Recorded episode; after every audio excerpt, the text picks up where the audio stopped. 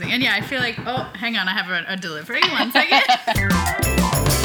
this is the Big Moves Podcast. I'm your host, Devin. Each episode, I'll sit down with a special guest who has made a big move, traveling with the intention of living somewhere else, those short term moves with long term impact. In the 90s, my parents packed our mellow little family up and moved from Toronto to Australia for a year, and it has totally influenced the way I travel, the way I live, and the way I define home. So grab the tiniest bag of pretzels you can find, ensure your tray table is locked in the upright position, relax, and enjoy the Big Moves podcast.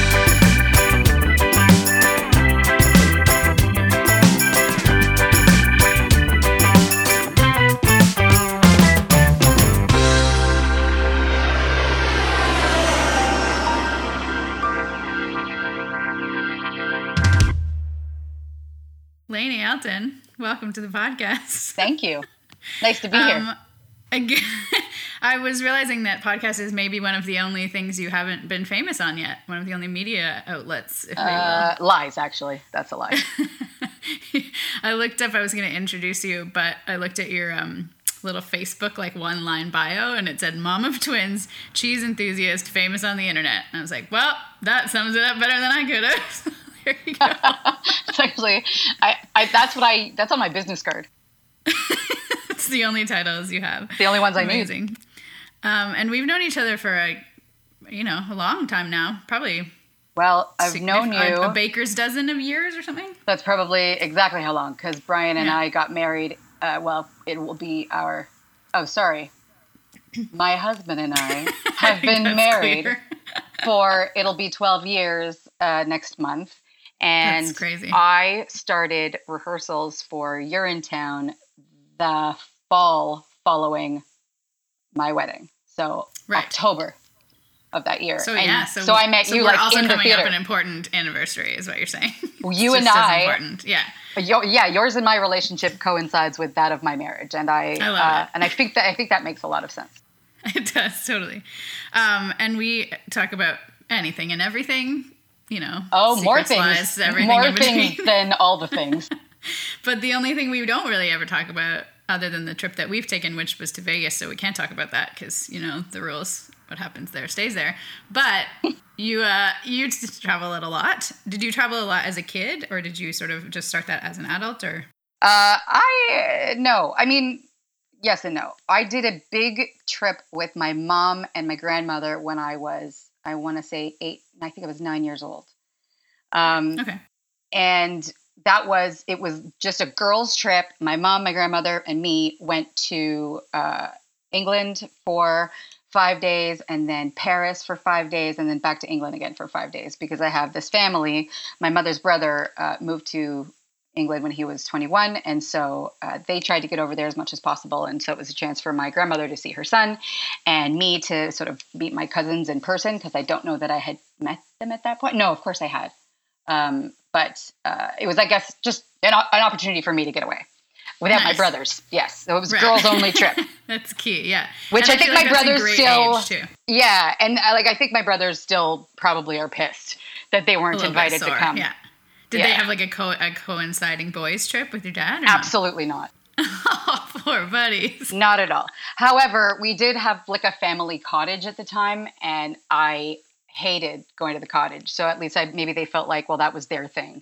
That was Sure. that was a boy's thing to do. Let's go get you know leeches stuck to our feet and uh, touch frogs and worms for fishing, which was Wasn't quite as appealing to you. not Right. as appealing as like eating in France. Yeah, no, no. Amazing. And yeah, I feel like, oh, hang on, I have a, a delivery. One second. You're- that would happen. You're not gonna you're not gonna edit that out, right? No, that will stay. No, that has to stay in. Um, okay, so nine, I feel like is a great age to sort of start to realize how fun traveling is, you know, and like Yeah. remember it and have real, real like vivid memories of a trip, which is kind of cool. For sure. And I do, but I don't remember as much as I wish I did. Um, Like I remember we went to Montmartre in Paris and I had my portrait drawn by one of the, the artists who all congregate in that sort of main area. Um, Yeah. And the, the portrait of me at nine years old or eight years old looks Well, I mean, it looks like me, but it almost looks like me now. Like when we brought it home, it was always like, "That's a forty-year-old Lainie. That's not. that's not an eight-year-old child." and uh, and it and Maybe it, they were like they were seeing into the future. Maybe. it, yeah, maybe maybe that was it. But I remember that we um, we stayed in this hotel in Paris called uh, Le Hotel l'Hôtel des, des Flandres, and it's the Ho- Flanders Hotel. And I was, thought it sounded like philanderer. That's like hotel of philanderers. I knowing looking back on it, I mean hindsight's twenty twenty, and looking back on it, it makes a lot of sense because we went into this room. We had our room was number thirty one, and like again, things about this trip so long ago that I remember clearly is that Yeah. the front desk. Uh, they didn't let you leave the hotel with your room key. You had to leave the key at the front desk. So every time we got there, we would have to check in, and then they would start to get to know us, and they would call me Mademoiselle 31 and whenever we got there. And so they would give me the key and say ah, madame Madem- mademoiselle 31 here you go. And um, and we would and in the room it was like um, goldilocks and the three bears where there was three beds that couldn't have been more than a foot apart each and no walking space whatsoever. And one bed was basically like lying on wood. The other Right. bed was like just right. And then there was the other bed that was so soft. We would if we all laid on that bed we would like tumble together into the middle it's ridiculous Amazing. yeah I don't know about you too, but I like along with those really like specific memories, I also think I make up a lot of memories from photos. So I think a lot of my earlier travel memories are actually just like I remember that, but I remember it because I used to pour over our photo albums as For a kid. sure. So I think that's a big part of it. Um, so what we're going to talk about today, you made a sort of longer, big move for a short-term relocation kind of deal. Um, to I'm going to say it wrong, Chesham. To it is Chesham. That Chesham? is that is how uh, how it is pronounced. It's Chesham. That's how it's spelled. C H E S H A M.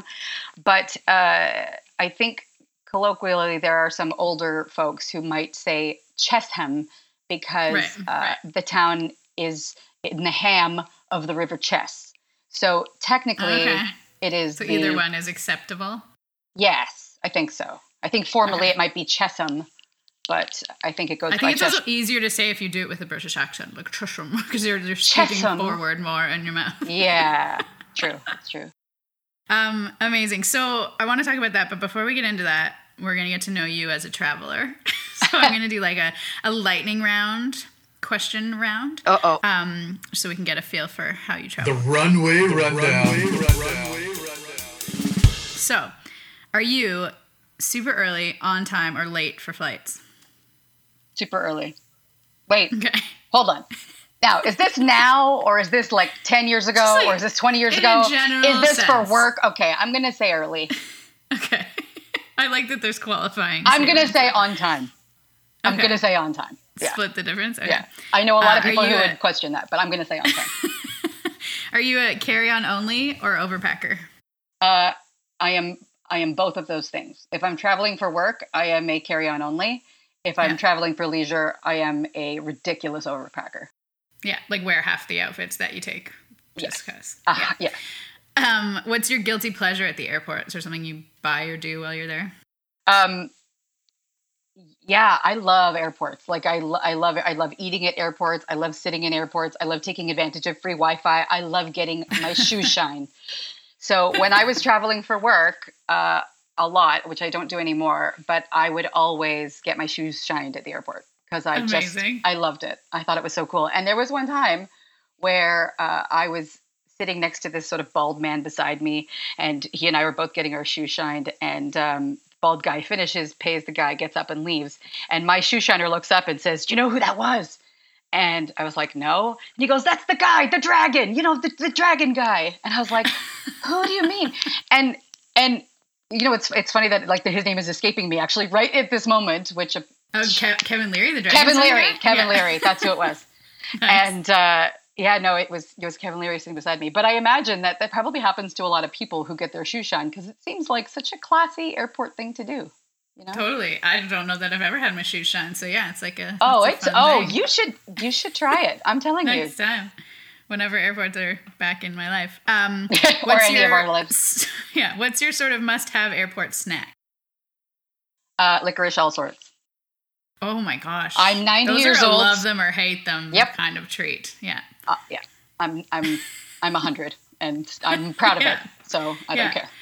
My grandma used to have a little candy jar like at her house and whenever we'd go to visit we used to like I, I always thought she didn't know that we knew that that was there it was like we thought it was off even though she did it obviously for us but the days when she had licorice all sorts were the worst the days when she had smarties were the best Oh man, I love those you should things. have you should have been there those days um, are you a window seat aisle seat or middle seat Window all the way, 100%.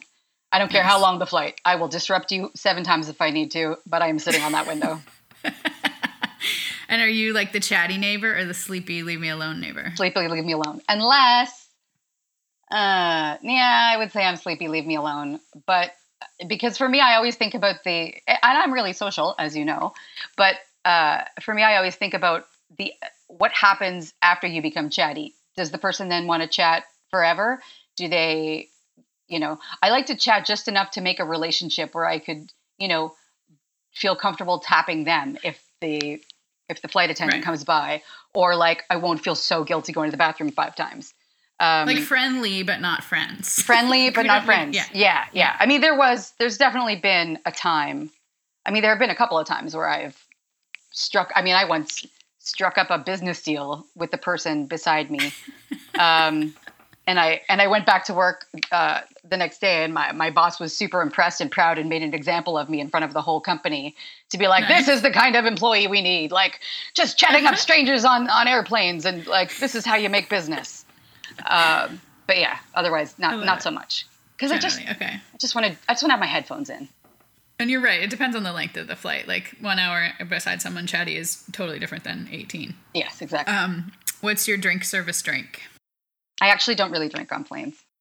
But like, no, I think you're not like open to water. Water. I'll have water. That's Yeah, it. Maybe a coffee. Maybe a coffee when I wake up. But Yeah, it's like I don't want I don't want plain coffee. yeah. It's not. It's not good. Yeah. Uh, pretzels or a cookie? Uh, I mean, I I don't know, man. It's it depends. I, mean, I, I'm the I'm the one who'll take advantage of the system and be like, ah, can I get both? And Right. like, I'll wink at the flight attendant and she'll wink at me and we'll be like, okay, just no, now we're buds. now we're fine. Um, and what is your on a longer flight? What's your preferred in-flight entertainment? Are you a listener, a watcher, a sleeper? Uh, I am all of the above. I will listen to podcasts, I will watch a movie, and I will sleep. I won't sleep Nice. well, but I'll sleep. Right. Okay, I love it. See, now we know. We just have set the scene for you, your traveling adventures. So, when you made the move to the UK, set the scene for us a little bit. When was it? You know, where were you at in life? Why did you decide to go, and why that place? In December of 2003, I lost my boyfriend of a year and a half to cancer. Um, it took him really quickly, and it was all a big, horrible year and a half, and nothing that a 31 year old man should have to go through, and likewise, nothing a 24 year old woman should have to go through. Yeah, exactly. So, Or anyone for that matter, anyone for that, but yes. yeah, no, for sure. But I mean, to be a essentially a widow at, at 24, which is what I felt like, it was just sort of a really, uh, it was a really hard year, and I, um, when it was over, I kind of didn't really know what to do with myself because all my all of my hobbies, everything that I did in the world was all dedicated to him. And so once it ended, there was some catharsis in knowing that my life was mine again. Um, And I didn't have to deal with his crazy family and I didn't have to deal with anything anymore. Um, Right. And at the time, I was living with uh, my friend Megan, and um, her and I were also not really getting along so well at that point, just because I think I had spent so much time away from the apartment and so i wasn't really pulling my weight and she was trying to help me eh, but she was also traveling for work a lot and so when she wasn't home i just kind of i think i changed during that time and and then every time we were in the apartment together it was just tension all the time so Sure. her and i decided we had had enough also and we needed to move apart from each other so all, this all kind of happened at the same time as me making a decision that I want to go and move to Australia. I was like, I'm going to get a work visa. I'm just going to go. I wish I had somebody to go with. I'm going to start asking friends. And I started asking around, and I found this one friend who I had gone to college with. We were really close during college. Um, we were both kind of the smarty pantses who sat up at the front, and um, and she's just like, "Oh, that's so crazy! Like I was thinking I was going to go traveling for a year too, um, like and get a work visa. Like, would you want to go together?" And I was like, "Yeah." And she's like, "Okay, but I want to go to the UK." And I was like, "Well, Hmm. I mean, I just need to get out of here. So Right. I kind of don't care where we go. I just need to leave. Um, and I have family in the UK, so why the hell not? Let's do it." So um, we started planning for this trip, and it was a great excuse for me to move home at that point uh, to start saving some money. So Yeah. I was working, I saved a ton of money, um, and we set the date uh, for the end of May of that year to go. Okay. Um, and during that time, uh, I guess it would have been. I think I'm getting my timing wrong, but there's a um, uh, I don't know. There's like a there's like a half year in here that's getting lost. But in any case.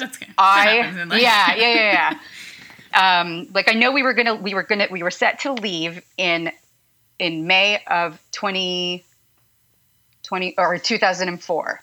Tony died in December 2003. I started dating Brian in December of 2004. So there was a full year Right. between Tony dying and me starting to date Brian, where I was uh, basically like living with Megan. Our re- relationship was deteriorating.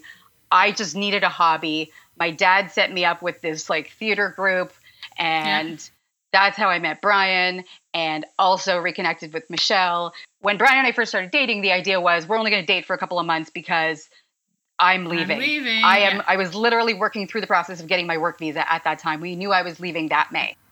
This is such a like classic, right? Like Classic. that thing when you're like someone's leaving and then you meet the person. Yeah. Of course, of course. And the night before I was scheduled to leave, uh, you know, he drops the love bomb on me. And I was like, God damn it. Yeah, I love you too. Fine. And we basically said to ourselves, like, look, we're breaking up and this is over. So you go, you, you know, sow your oats and do your thing. Uh, we're both free. And if, you know, it's like if you love something, set it free. If it comes back, it's yours. And uh, and so that's what Did happened. Did you have a did you have a length in mind? Like did you have an end date or no? Was it Oh. kind of just a Yeah, we had work happens. visas for two years, and we were intending to use two years? The whole so that's thing. longer than a lot of people, right? That's okay. Yep, we used something called the SWAP program, um, which I have no idea if it still exists, but we did it, and you could only take advantage of it up until you are like I think 29 years old. Right. Um, There's still something similar for sure. Like that age cutoff is Yeah, still, yeah, yeah. still a thing. so I was 26 at the time, and my friend was 27. Um, and so we were also old enough at that point that when we planned our trip, we were like, you know, the the idea of the trip was that we were going to go and live in the UK, but we were going to take that first month and just do our crazy backpacking and get that out of the way for like a month. Sure. Get like a first class rail pass all over Europe, go crazy, backpack the whole thing, and then come back and settle in London, get jobs, find men with accents, get married, have children The dream. Yeah. just you know marry a prince that whole thing yeah. Yeah. so that was the plan um, and the first part of that plan worked out very well uh, well very well sort of in that we um, you know we we went to we got to england and my cousins were kind enough to let us stay with them for that first uh, few days until we were ready to go on our big backpacking trip where we were going to leave the majority of our luggage and just take our backpacks and then go off for a month. And then when we got back, the idea was to stay there until we found a place and a job and move out and go live in London for the rest of the time. Yeah. Michelle and I had a, a tough time together um, while we were traveling uh, to the point that I am, uh, it's now been uh, 15 years since I've, since that trip, and I have not spoken to her since. Traveling with people is is hard. It's got to be the right people. Like that's a very important match to make, right? Yeah, it was really hard. And, um, you know, I think her and I just had two very, it's funny, we spent months and months planning this thing together and being excited for the same things and being excited for the same cities. And, and Right. you know we were really good classmates together and because we both sat at the front and we were both you know really keen on on getting good grades and being on the honor roll and you know we, we just sort of assumed we had the same frame of mind about a lot of things um, Sure. but you know, as we started traveling together, it became very clear that that was not the case. And I, I, I should also say I have no ill will towards Michelle. I think she was a big part Yeah. of my of my growth, and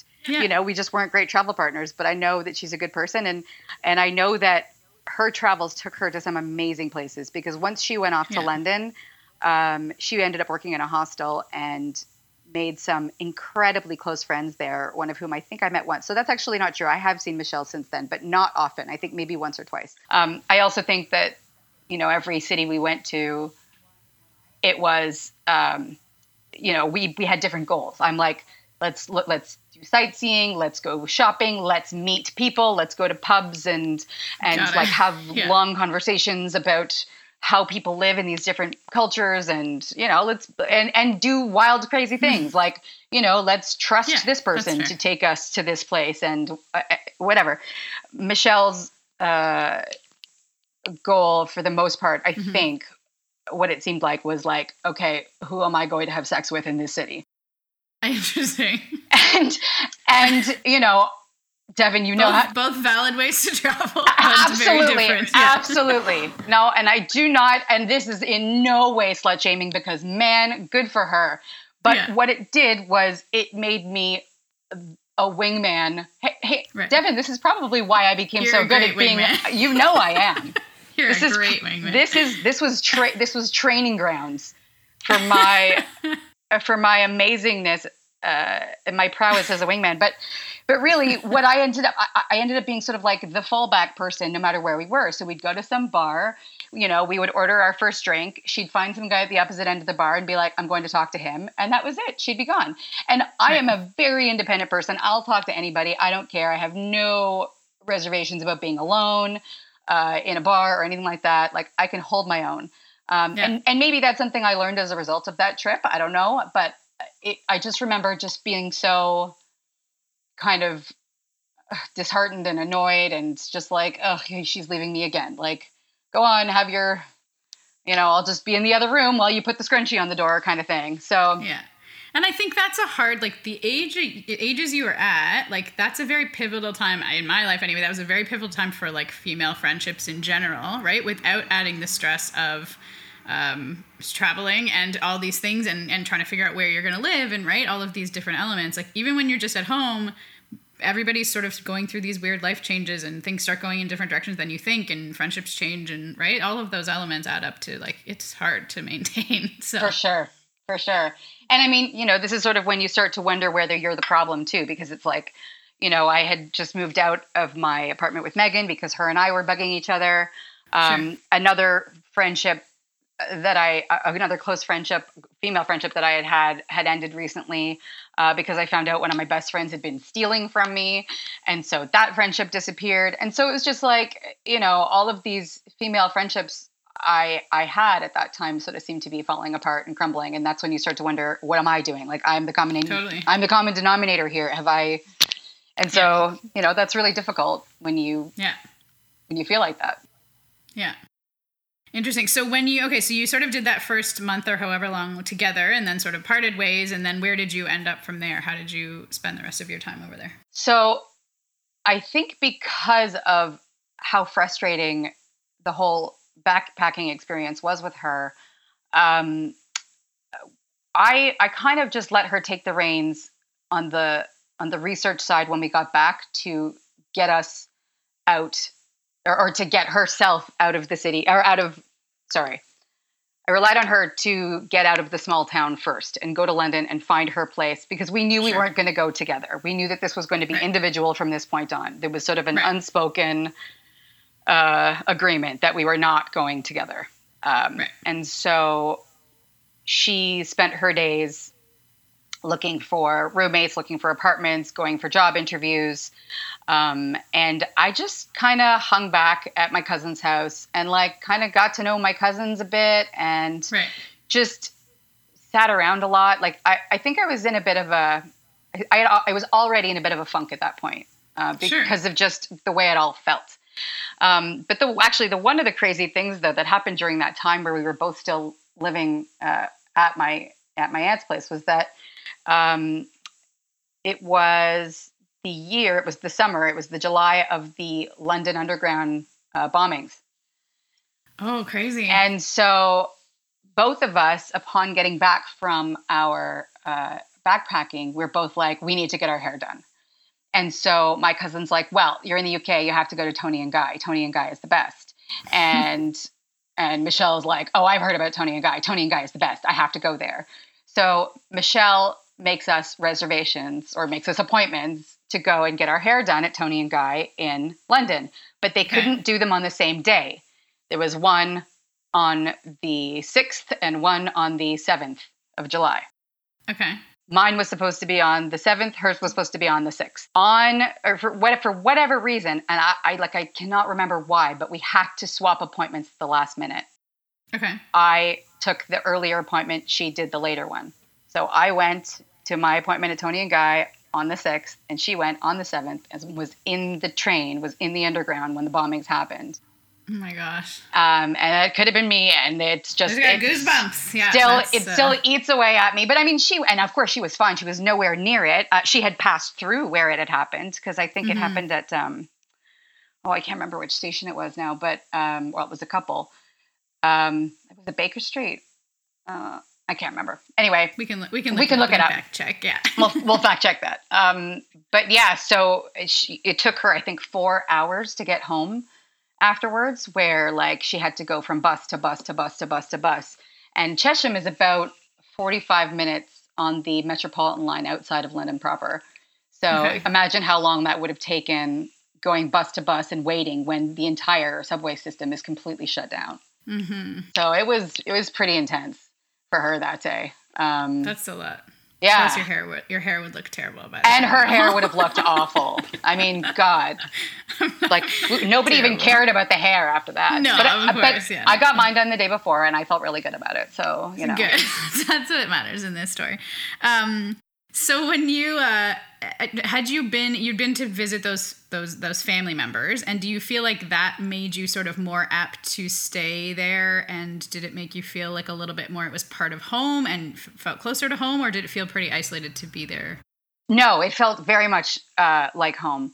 Um, so my okay, so my uncle, uh, his name is Errol, and he's my dad, my mom's brother, Mhm. and he moved out there when he was 21. Got married to this lovely British tulip, like just a, a British flower, an English flower is what they call it, right? Nice, nice. uh, named Maggie, and they have two daughters, Beshley and Verity.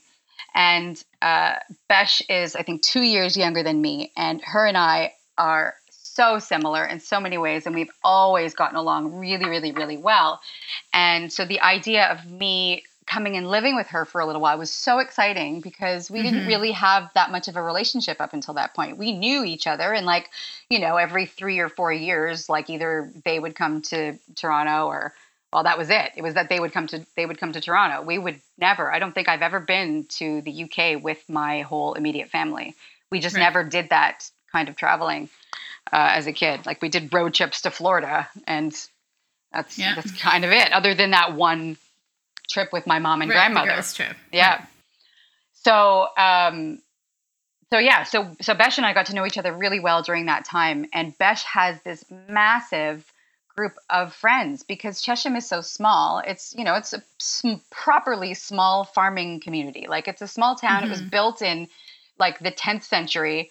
It's you know it's just a, such a quintessential little tiny one high street sort of town. There's a Waitrose and a Sainsbury's and a Costa Coffee, and then there's the town church, and you know a bunch of pubs lining these curvy, curvy roads with the trees kind of uh, all leaning in over the over the roads, and the roads are so narrow, some of them that you have to pull over as people are trying to get by because it's just the roads are, are wide enough for one tiny little car. Right. Um, so you know, and I, I think that there was some appealing aspect of that kind of life for me, outside of the fact that I mean, I can tell you my two other big reasons were a, I didn't want to have anything to do with Michelle, so I did not want to go to London, but Sure. two, I think I had gotten really lazy. I think that that was one of the times in my life where I can say I was actually for real going through a depression. Like Well, that's what I was gonna say. You can probably look at it less like lazy and more like just lost a little bit, right? Like, where am I? What am I doing? Where am I going? You and essentially had lost one partner and then found another one, and also sort of said goodbye to him in a weird way, right? Yeah, so yeah. that's a pretty big thing to go through in that year and a half stretch. So for sure. Yeah, and I think that was sort of what was happening. And so I ended up spending a lot of time like like sitting around and eating cookies. Like I remember my Yeah. aunt used to buy these digestive cook. Remember those digestive cookies? With And- like the chocolate with on the them just chocolate on them. Oh yeah. And and she would buy them, and then there would be this. Um, there would be a, a like a, a cookie jar in the cupboard where all the coffee and tea stuff was. And I cannot tell you how many times I had my hand in that cookie jar on a daily basis. I was like, I oh my god, I ate so many cookies. And but like it's interesting because probably being with family, like if eating cookies was kind of the worst thing happening, that's pretty manageable. Like if you had gone to London and been living with someone that you weren't getting along with and feeling all of these feels, like that could have been a very different time in your life, right? Like the oh, fact Oh, that you had family around probably was a very good, very necessary thing. For sure, for sure. And I mean, the, the the greatest thing was that because of the so my aunt and uncle were just generous and lovely and wonderful, and they, you know, it was mi casa su casa the whole time, and I really did feel very much at home there. Yeah. There was something about my presence there during that time that felt um, necessary, like I was a good Yeah. buffer. Yeah. Um, and As much as you needed them, they also needed you, right? Which is a very cool place to find yourself. Yeah, yeah, it did feel like that. And, you know, I, I developed this relationship with Beshley that I never would have been able to foster if it wasn't for that time with her. And, you know, she Yeah. was she marched in my wedding and I marched in hers and and Yeah. she's you know, I just I just think the world of her. Yeah, Um I do. Yeah, I do think she's much more like a sister than a typical sort of cousin relationship, right? Yeah. Regardless of its physical space, yeah, Yeah. geographical space. And then, so while you were there, obviously you had them, and you had sort of their people. Was there like a, a spot you hung out in? Like, did you guys have a regular? I know. Oh, in yeah. English towns, there's like a pub or Oh yes, yes, yes. What was your What was your hang? It was called the Post, and that was every Friday night. And because this is small town, you know, English countryside, everything closes at eleven. Everything Okay. closes Like at uh, eleven on the weekends? on the weekends. everything closes at eleven. A little different than Toronto. You know, and like before going there, I mean, I'd spent my life at karaoke bars singing until three a.m. which starts at eleven. Yeah. yeah, exactly, exactly. So it was definitely a bit of a a bit of a change for that. Um, but yeah, so we would go to the pub on Friday nights, and um, and like I said, her like that that friend group of hers. There was probably at least 20 of them who had all grown up together. And so every week there was some other plan, like, oh, we're all going to go for a curry. And so there'd be like, they'd have to reserve a table for 25 people Right. and then we would all go to the to the town nightclub which was called stages and it was this absolutely i mean i don't i i, I just can't like wha- what's the i know there was um there's like jersey shore but Yeah. in uh south england or like or is it essex or what's the essex one anyway it was Amazing. it was pretty it was pretty trashy but Pretty so much fun and there was a Yeah. lot of nights where we'd go dancing with this crowd and like we just had such a great time with them they all had such crazy characters and they were all such great people and i miss them dearly and we're all still friends on facebook and so you know when things happen in their lives there's still or in our life like there's still communication Yeah. um you know one friend of his in particular this guy matt who devin i think you'd love him like he's just this big, larger than life, uh, hilarious guy. You know, every every group of friends has that one guy who's just bigger and louder and funnier than everybody else. Sure. Um, that that's Matt, and he and I got along like a house on fire, as I'm sure you can imagine. Yeah. Um, and um, and yeah, so he he got married several years after I left, and he came to Toronto to visit while I was pregnant, and it was just it's so lovely getting to see getting That's to so see him. fun, hey? Yeah, yeah, it's really That's cool. what I think is really really cool too. And I mean, a, a big part of uh, the reason I wanted to do this podcast was to talk about like those longer visits and longer trips because there's something to be said for getting to know people in different parts of the world where you find these connections, whether it's just having a drink or doing karaoke or whatever it is, right? That like you can't parallel in any other scenario. Like when you go and meet someone and are in their lives and you're the sort of the odd one out, but you have this connector, it's just such a special thing. Like, and I think that's the reason, you know, people are always like, oh, I'm taking a break from Facebook. And literally, I know it's very cliche, but my main reason is like, but I have all these people from Australia or from wherever I've traveled to that I don't want to lose touch with. yeah. Like, that's such a special thing. So, No, it's true. And it's amazing how much closer you can get to those people as a result of being in a traveling situation.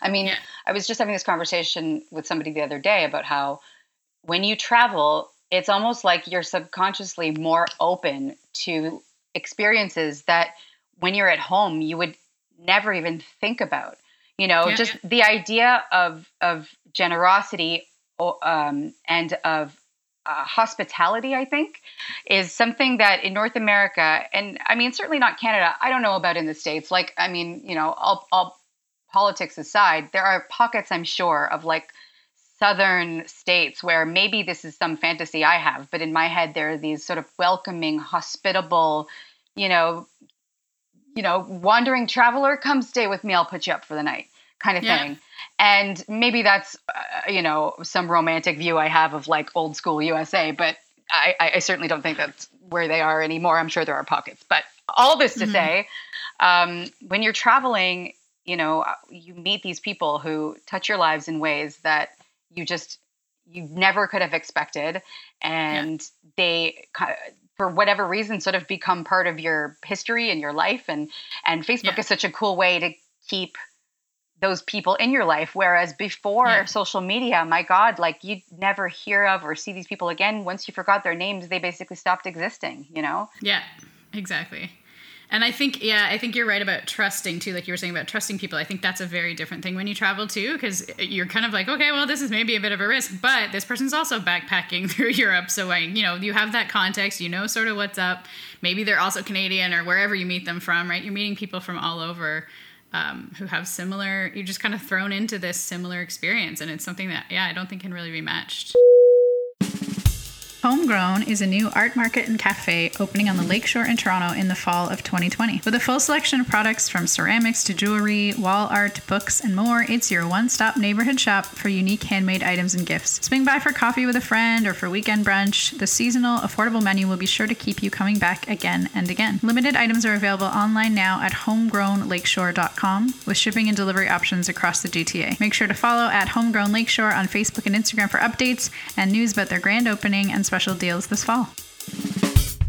So we were doing our backpacking. We were on the train from Venice to Geneva, Okay. and it was an overnight. So we were staying in one of those overnight cars, and so there was a little four. You know, there was two bunk beds, and I was on the top bunk, and Michelle was underneath me, and across from her there was this uh, like like South Indian dude uh, named Sudit, and he couldn't sleep and I couldn't sleep. Michelle fell right to sleep. So he and I just started talking and he had a very heavy accent and but you know, it's just what's your life? Okay, like you know, let's talk about each other's lives. Like what do you do? What's your life here? Why are you here? Where are you going? Why are you go- why are you South Indian and going from you know, Venice Great. How did you to end up here on the exact same Yeah. train on the exact same Yeah. time? and so he, apparently his family had paid for him to go to Geneva because in Geneva they have the best hospitality uh, uh, program in a school there in the world. And he was, uh, he, his family was from Goa and they were going to be passing down to him some estate, which was essentially like an amusement park, I think. And Okay. but he couldn't inherit this thing until he learned how to run it, and so he had to go to school to learn hospitality. I guess it wasn't an amusement park. I can't remember what it was, but it was like a hotel rest, like a ho- something a hotel, like a like a theme park that had accommodations or I don't know what. But anyway, so he uh, was going to school in Geneva, and uh, he had been in Venice for I think uh, to see a friend. But so he was on his way back to Geneva to go and work at this restaurant that he was just waiting tables at. And the restaurant was called Sala Thai, and it was a Thai restaurant in Geneva, and and that's where he worked, and that's all I knew about this guy. Yeah. So he tells us in the morning, he's like, "Oh, it was so nice to meet you." He's like, "If you want, you should come by the restaurant, and you know, well, I'll, I'm sure my boss will give you guys some free appetizers or something if you come by the restaurant during the day." And we're like, Sure. "Oh, okay, we'll see how that goes." like, ha ha ha. Um, you know, we just didn't want to like because Michelle had slept through our entire interaction, she didn't trust this guy as far as she could throw him. And so she just sort Sure. of was just brushing him off like, we don't need this guy. And because he wasn't Right. like some hot dude she could bang, like she like he he she, Didn't have time for him. she- yeah, I, I hate to say it. She kind of wrote him off. Anyway, we get off the train, we say our goodbyes, and we go to our hostel to check in, and the hostel does not have a record of our reservation.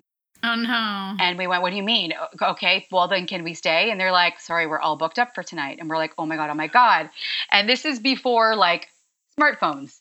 So Yeah. we had to like find a, um, an internet cafe to go and go to the hostel website to go find another place to it was a whole thing and we were like oh Yeah. god i don't know what to do and um, so we were like we thought we were going to be homeless for the night and so we ended up going to this restaurant to go and talk to our new friend sudit Nice. and Michelle was very skeptical, but I was like, it's okay, it's okay. Like, I feel like he'd help us. Like, he was so nice. I think he'd help us. And Michelle's like, I don't know about this.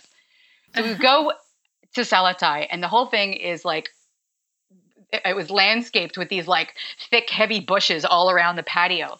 And peering over these bushes, I see Sudit like waiting tables out on the patio. and so, like, it was honestly a scene in a movie where I was like, "Caca, caca," like, I was trying to get him to look over.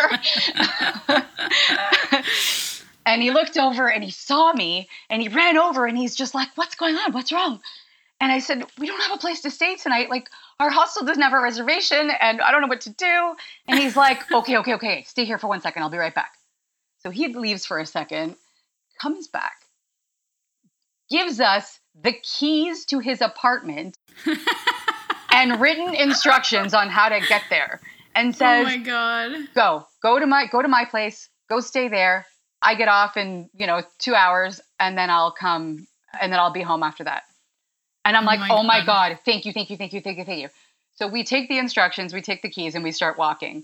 Well we had no frigging clue where we were going. The instructions were totally unclear. We almost got lost and we said fuck it let's just go back. So Yeah. we'll just we'll just camp out outside the restaurant until he's done and then walk back with him so that's what we did. So we literally like sat on the sidewalk outside of this restaurant playing cards uh, until until he came until he your stopped working. friend was ready. Yeah. Oh my gosh. So, so he gets off work and we all go back to his place and we stayed up until four o'clock in the morning, just talking about Yeah. everything and anything under the sun. He fed us, but he fed us this like traditional like like Goan dish that his mother like had made and sent over or something and it was this meat and we had to eat it with our fingers and so our fingers were all covered in the sauce and I just rem- like I'll never forget like the the way I felt that night. I was so tired and I was so desperate to go to sleep and I was so full I couldn't eat another bite, but I just did not want to like it was like one of the Of best nights yeah. of the whole trip. That's Um, amazing. yeah, and then you know the next day we said goodbye and we left him, um, and we thanked him profusely. And actually, we ended up that night going for dinner at Sala Thai, where he was our waiter, and we got all kinds of free stuff from the chef. Uh, and it was amazing, and that was that was the end So of that. But it's just, you know, and then him and I became friends on Facebook like several years later. Once Facebook Yeah. was around, and you know, I think he's still on my Facebook. I I don't know what's going on with him now, but like it's just people like that like those experiences are just, are just like Yeah. they're priceless That's also I love that because he was basically Airbnb before Airbnb was a thing, right? Like that. Yeah, that sort of it. It always happened on trips. It's just it wasn't you know maybe as officially vetted. But Yeah. I love that. yeah Is there a um? Is there like an album or an artist that or a song even that just sort of like reminds you of that trip every time you're out? You're like, oh, that takes me right back. um the uh the uh soundtrack to garden state Nice. Yeah. Oh, such a good soundtrack. That's yeah so good. yeah the soundtrack to garden Nice. state was a big one um Yeah. probably also uh sorry and this if this ruins it a little bit for you but um uh, uh this left feels right which is bon jovi's uh, acoustic album where he basically Nice. takes all of the songs from like crossroads and does them uh, with just a guitar and kind of adds this kind of twang to it. So it's like imagine living on the prayer, but like super slow and like kinda it. romantic. It's such a, I mean, it's a, it's a ah. really understated, probably undervalued album. Yeah. Um, but yeah, I'm a big believer in like, and this could be a whole music podcast, but like I'm a big believer in in artists doing what they want to do, and some people just want them to keep no keep doing what we love, keep doing what we know. But like I'm like, no, do it. Like, Yeah. Just Justin Timberlake, every album he has sounds so different because he's like, that's me growing as an artist and as a person and as of now a husband and father. But people are like, no, I just want you to do the same thing. It's like, no, let Yeah. them do what they want to do. They're the artist. But I love yeah, that. yep. Um, Franz So Ferdinand was another big one. Oh, nice. Yeah. Yeah, and th- these all these all like set the time. Too. Yeah, How yeah. long did you How long did you end up there, and, and why did you decide to come back? Like, what kind of called you home eventually? Um. So. Uh. So yeah. So all all told, I was there from the end of May until December seventh. I'll never forget that December seventh was the day I came home. Um. I. I think. I think it was my uh. My trip to meet um, Megan in Glasgow. Um. That.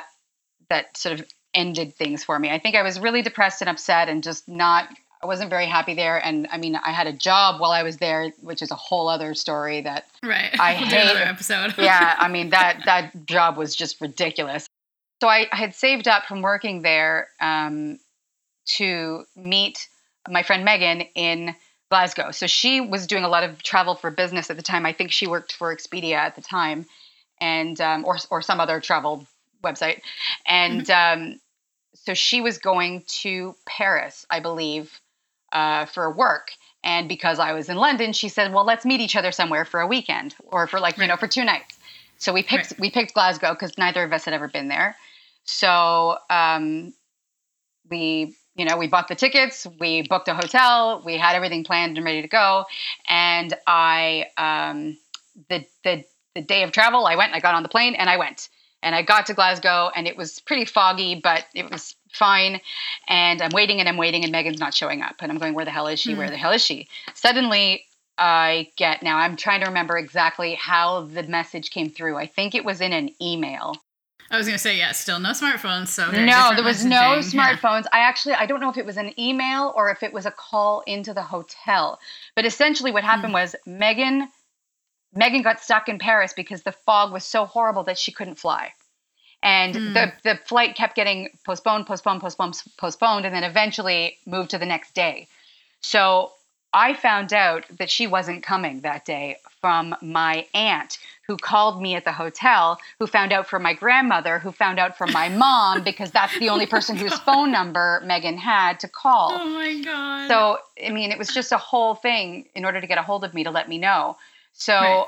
once I knew that Megan wasn't going to be coming, I mean, that was literally my first night ever in a city alone. And I was mm-hmm. petrified Mhm. um, because the whole time I'd been traveling either with somebody else or staying with other people or just sort of being with other people. I was never alone. Yeah. And so that was my first night alone. And it was like, you know, early, it was like late November or early December. And I remember, you know, there's this big main street in Glasgow where it's just all shops and shopping. And I walked down by myself in the dark to this Christmas market. And uh, I went into a bookstore. I bought the thickest, most like trashy chick lit novel I could find because I was just like, I just need to keep myself occupied because I'm so Right. scared.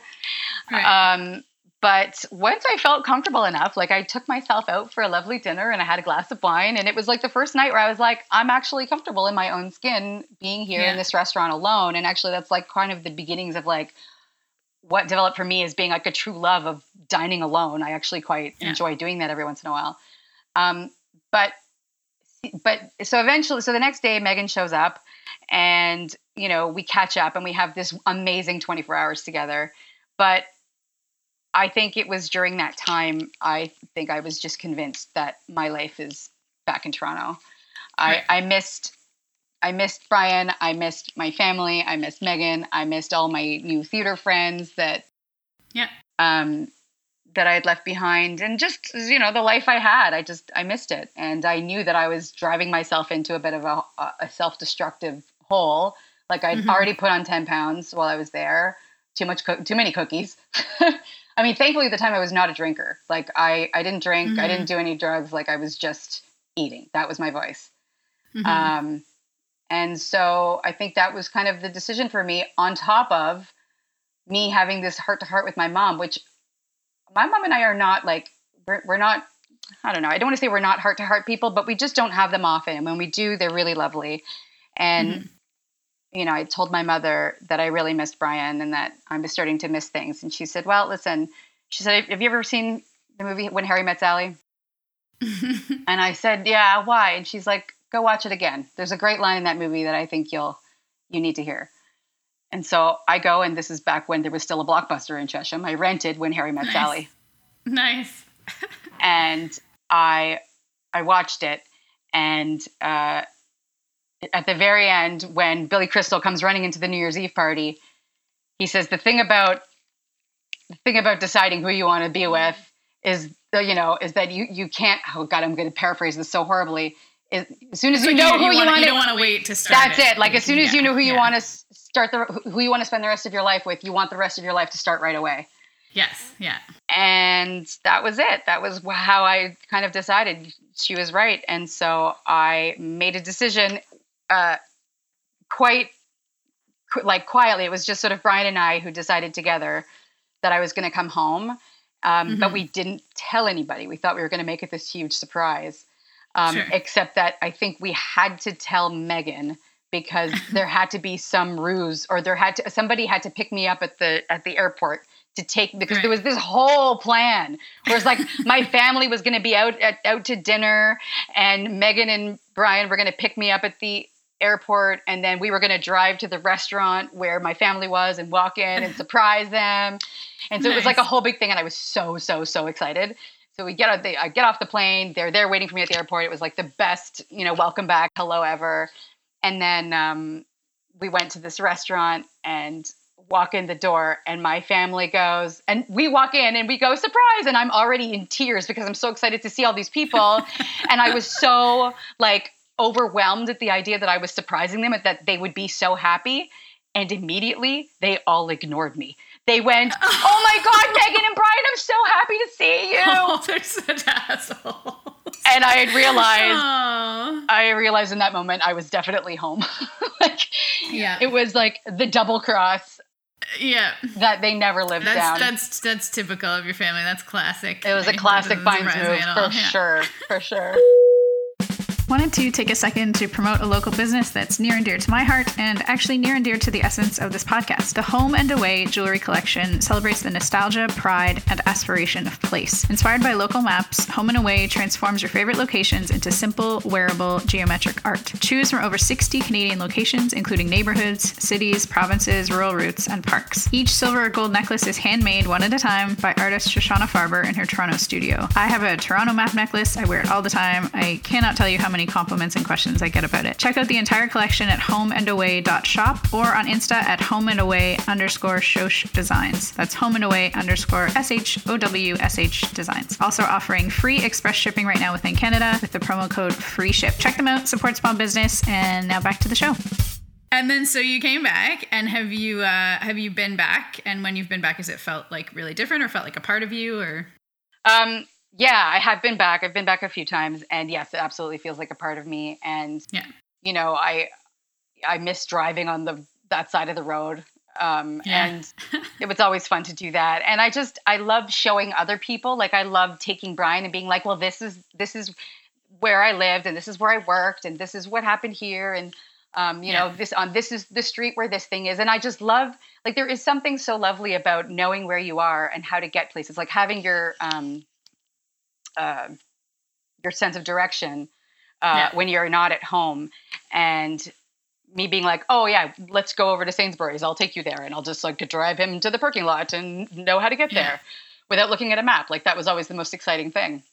Yeah. Um, and it's funny, I always found like when you do go, when you go back somewhere that you've been and know really well, and you do do that, then you're like, oh, right, these places have just been here the whole time. Like I've been growing and changing and living my life and growing your family or whatever. And you go back and you're like, yep, still the same route to get there, right? Yeah. Still the same booths. Like it's so cool to, yeah. There's also something kind of sad though about that, in that when things do change, you feel like a part of your memory is is lost because Yeah, you're right. That's the There was, um, yeah.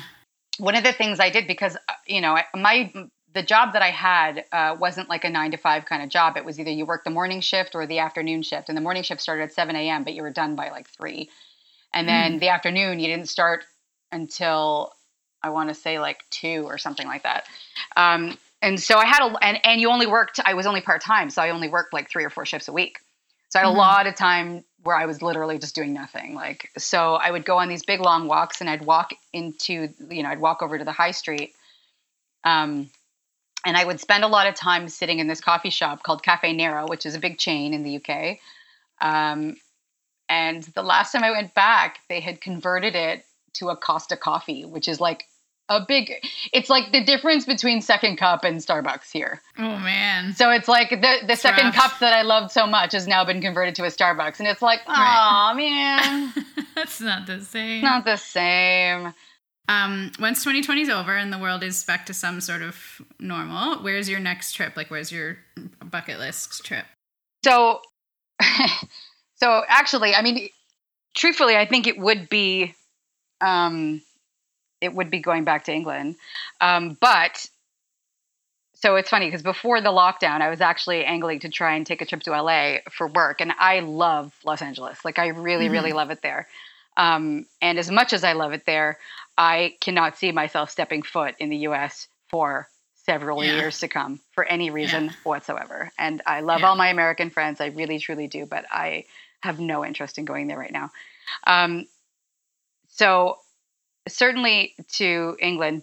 However, there's been this plan in my family for a few years now where my mom really, really wanted to um, rent a chalet or a house or a castle or something somewhere in the south of France and have our entire family go for like a month or, or at a minimum like two weeks or at least have them rent the place and have me and my brothers or, and you know other family come and go throughout the time that they're there Right.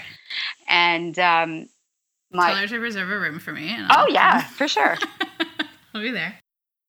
My grandmother just passed away sadly a couple months ago and um, she would have been the thing holding us all back from doing it because we couldn't have left to go anywhere i mean covid notwithstanding we couldn't have left while she Yeah. was sort of in decline so Yeah. um, now that she is no longer in the picture you know it's sort of now or never and so Mhm. it's my mom and my uncle who lives in england who are trying to arrange this and it's just getting everybody at the same time on board Yeah. to to make it happen. So that's actually probably going to be the next trip, and the the hope is that we do it next August. Nice. I love it. Yeah.